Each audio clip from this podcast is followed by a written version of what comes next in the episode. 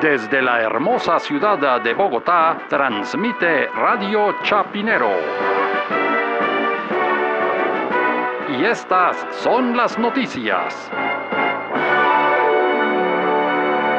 Municipio Autónomo de San Juan Bautista, Puerto Rico.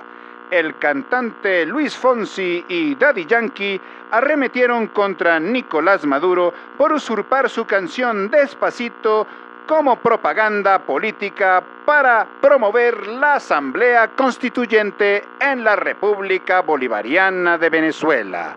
Más noticias cuando regresemos. ¿Cómo así? Cogieron la canción de Despacito, pero eso qué tiene que ver con la constitución. No, pues no tiene nada que ver, pero como le cambiaron la letra. Ah, no tiene, ¿cómo quedó pues, la letra más no, o quedó menos? como despacito, ejerce tu voto en vez de las balas y ve con tus ideas siempre en paz y en calma. O sea, no, no, no. bueno, no, no la rima, ventaja es que esas letras uno las cambia y Pues, o sea, empeorarlas es francamente muy difícil. Pues no, No, se nota mucho la diferencia. No, ¿sí? no, la verdad es que es igual de mala la original. Eso sí, no vamos a pelear por eso. Oiga, pero, Pero- falta de respeto el presidente, bueno, sí, el presidente, como se hace llamar Maduro, violando la sagrada ley del derecho de autor.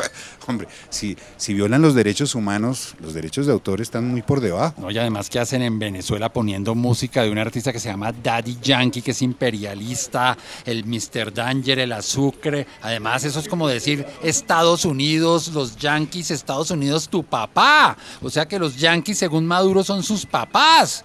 Yo no entiendo nada de eso. Y pensar que Maduro le decía que era el papá Santos. Inclínate y híncate ante tu padre.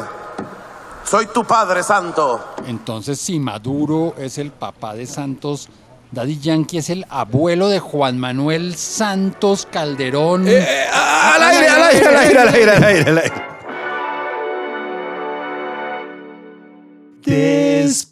Despacito.